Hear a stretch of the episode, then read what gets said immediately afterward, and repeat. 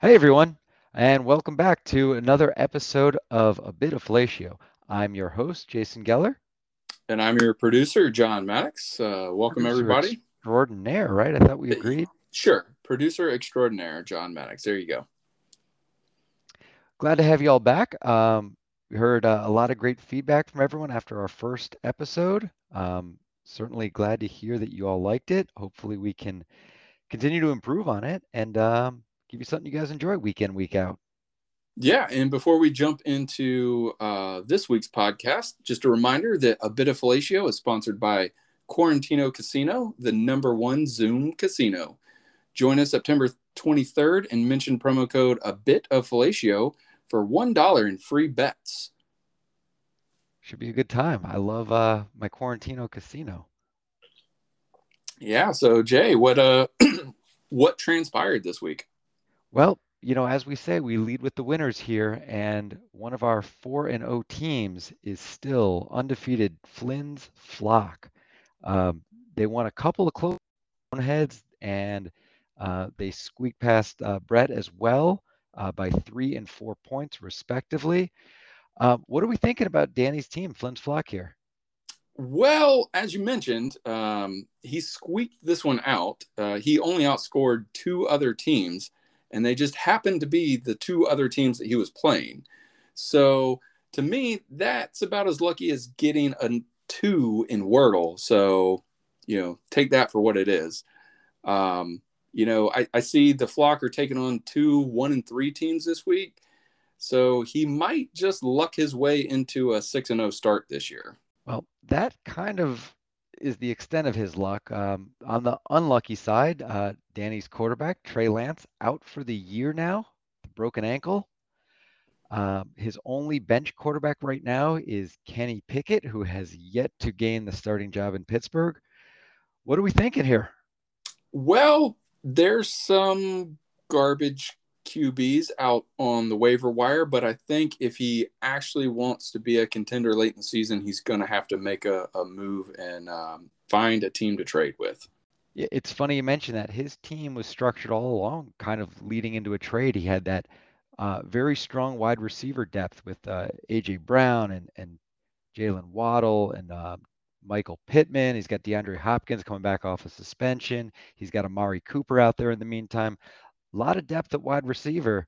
Uh, just a matter of if he can find the right trading partner and uh, make a deal, or to your point, just find whoever off the waiver wire and, uh, you know, stream the position week in, week out. Yeah, definitely something to keep an eye on for a week or two, uh, depending on how Kenny Pickett comes along. But uh, the Pittsburgh Steelers are playing on a short week. They play Thursday night this week. So uh, it doesn't seem likely. I don't think we've heard, at least at the time we're recording this, if Pickett's starting or not, but it doesn't seem likely they'd throw him out there on a short week. Yeah, we'll see. Uh, who else you got for uh, winners? Well, we got one other team that's currently undefeated through two weeks of the season, and that is Team Wobble. Um, they did not squeak by. They had almost the highest scoring team. They just missed the uh, high score by one point. Wobble's four and oh again to start the year. What do we think about his team here? Well, if you can believe uh, the C B S website, they've got him number one in the power rankings. Um, you know, even without Gabe Davis, um, if he misses some time, he's got Drake London on his bench that looks to be a decent fill-in. He's got a more challenging week three, two opponents that are two and two so far, but I really think that Wobble's team has what it takes to keep on trucking. Yeah. I mean, you know, we've talked in the past about all the Chiefs he has. And I think, you know, to some extent, if if the Chiefs go out and lay an egg and only put up, you know, three points or ten points on a week, um, maybe tough for him to find the rest of the fantasy points throughout his uh, rest of his roster. But he is kind of quietly coming up with some of the best wide receivers in the league. We mentioned Gabe Davis already, who, you know, unfortunately missed this week um, playing on Monday night. He's got Drake London coming up. He had a great game. Rashad Bateman in his second year is doing great. And then the big uh, possible league winner out there, Amon-Ra Saint Brown, who I love to see thriving, twenty-nine points this week. Is he going to be a league winner? Is he that type of player?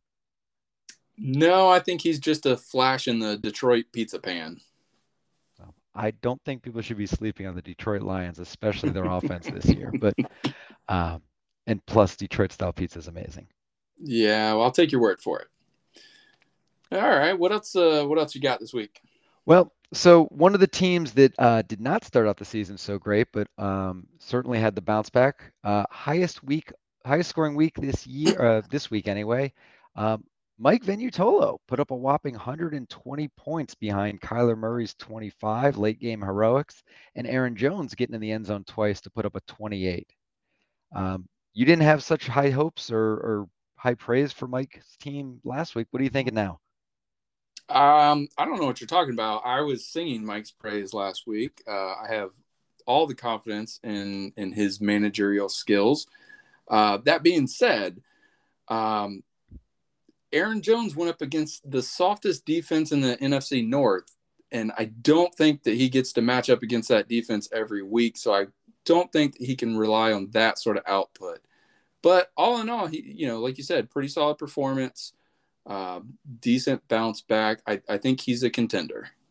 Yeah, I mean, certainly. I mean, there were no weak spots on his team. Um, his worst scoring performer was uh, Hollywood Brown with uh, still putting up sixty-eight yards. So, you know, really – no dead spots in his lineup, at least this week. And he's got, you know, decent enough depth on his bench with uh, Jeff Wilson and Garrett Wilson, Team Wilson, I guess, over there. Um, Mike could be a team to watch here. Yeah, I, I, I think so. I think he'll be in the mix. You got any uh, notable moves that happened this week? Well, yeah, one of the teams that Mike played and defeated this week, um, Tommy Klim, made the curious decision to bench Lamar Jackson. I'm just going to read you off Lamar Jackson's stats last week here. three hundred eighteen passing yards, three passing touchdowns, one hundred nineteen rushing yards, and a rushing touchdown that went seventy-nine yards. Finished with a total of forty-one fantasy points, all on his bench. How do you do that? I don't know how you make such a boneheaded move and put somebody with with that type of performance on your bench. Um, but, you know, he was bailed out by Hurts, still able to go one and one this week. All in all, I, I, I think that he's, he's got a good path forward. Um, you know, he's got Derrick Henry that's not putting up Derrick Henry numbers. And, and when, when that switch flips, I think that we'll see a much stronger, uh, or you'll see a much stronger team. I see what you did there. Uh, does Tommy have some issues, though? He's going to be making a tough decision week in and week out between Hurts and Lamar Jackson at quarterback. Is that a tough decision, though? If if I've got two guys that are putting up super high, then, you know, I'm I'm good either way. So so what if I leave a lot of points on my bench? That's more points that aren't going to my opponents. Well, that's that's certainly one way of looking at it. And I think on weeks where they both put up great games like they did this week, it can, you know, make up for any potential errors. But on weeks where you pick the wrong one, he may be kicking himself a few times throughout the season here. Yeah, def- definitely something to watch. Hey, uh, last week, Jay, we reached out and we asked our listeners to send in some uh, some voicemails.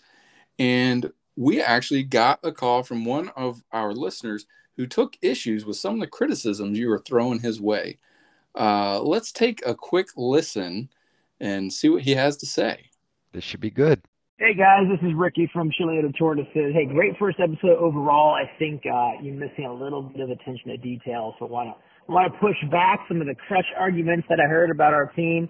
Obviously, oh and two is not the start we wanted. I'm not worried about Dak Prescott. I think he was just a guy anyway, and I was able to grab and, and grab Carson Wentz, who put up four touchdowns last week. So I've already replaced Dak. We're moving on there. Wow, not a fan of our attention to detail, apparently. Um, however, I guess uh, Rick made a good point. He does have someone he could pick up in the form of Carson Wentz. And wow, did that ever come through for him? Carson Wentz um, started him over Jameis Winston, who was already on his team. Uh, that decision netted Ricky a positive twenty points and actually helped him defeat me. He beat me by ten, so certainly made the difference there. Um, and I believe he also defeated you, John. Yes, uh, do have to give a tip of the hat to to Rick. Uh, he he called his shot on that, and um, it it turned out well for him. Uh, a nice rebound for him. Um, however, attention to detail, you know, forces me to look at his team, and he called out his depth with Mixon and Gibson and Johnson, and they all were pretty underwhelming this week. You know, you, you say that his start of Wentz over, over J, Jameis was the determining factor, but I think the actual determining factor was getting a twenty-eight out of the Bucs defense. And how often is that happening? You know, I don't think it's something you can count on each week. The other thing he called out, and we did have to cut his voicemail short as, A, he rambled on quite a bit uh, longer than we were expecting, and B, uh, the audio quality out there in Chuliota Um wasn't always the best towards the end well, of that voicemail. You know, I, I did hear that uh, Chuliota is getting a three G cell tower soon, so maybe his audio quality will pick up in the coming weeks. We can only hope. But what we did hear from Rick in that clip was that he believed that one of the guys that he auctioned, Dak Prescott, was just a guy. And as I look through Rick's team here, I see a bunch of guys that fit that mold. Antonio Gibson feels like just the guy. Deontay Johnson feels like just the guy.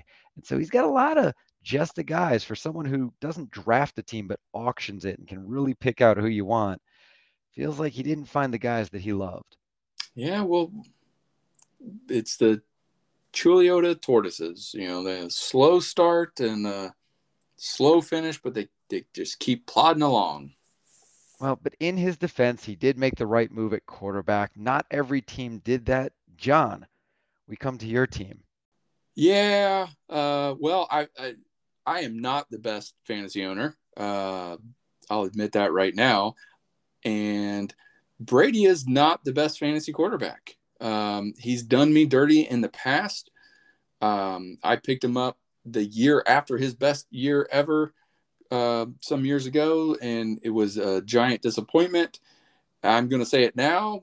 Brady is on the trading block. So, Danny, I know you're in uh, in need of a quarterback. Brady's your man. He'll he'll take you to the, the promised land. I'm going to ride Tua the rest of the year. Brady's sitting on my bench. Wow, we didn't even get into the fact that choosing Brady over Tua cost you twenty-nine points this week, and you're already cutting – Uh, cutting Tom Brady off and uh, shipping him out of town as quickly as you can.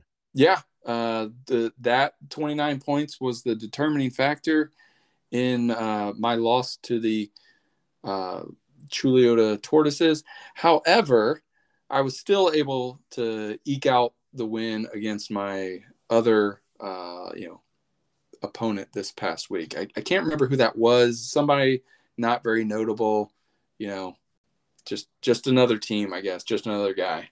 You, you know, that would be me. I mm. went into Monday night needing just a field goal out of Greg Joseph to tie, and Minnesota and the Vikings laid an egg. He put up a one. I honestly thought that they were going to kick that field goal with ten seconds left in the game on fourth down, but they opted just to run out the clock. That would have been a wonderful way to uh, you know, get a complete garbage time kick to win the game, but Um, they walked off the field instead. I took the loss. I took two losses this week. We're going to regroup. Um, we like our team. We've got DeAndre Swift. We've got Tyreek Hill. We've got Mark Andrews. We've got some other parts that we need to work around, uh, but we feel we have the right core, and uh, that's uh, that's going to be our, our our goal the rest of the season, is to fill in around that core. Well, you know, even though we're in the same division, best of luck to you next week. Um, and, you know, I think that just about does it for this week. Uh, thank you to all of our lovely listeners for all the, the support that you've given us, uh, the feedback that we received. Uh, we take it to heart. We hope that we can provide a uh, an engaging and entertaining podcast for you all. Uh, remember to like and subscribe and ring that bell for notifications. Drop us a note in the comments and send us a voicemail if you like. Um, you know, Jay, are we forgetting anything? Uh, yeah, one last item. Uh, Sean has a fantasy football team. Yes, and they played two opponents this week. Well, thanks so much for joining us here on Bit of Flatio. I'm your host, Jason Geller. And I'm your producer extraordinaire, John Maddox. We'll see you next week.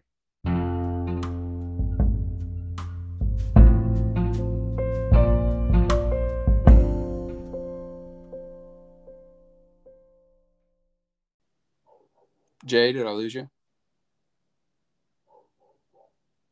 Speaking of that uh, Chuliota cell service internet connection, I think we've lost our wonderful host.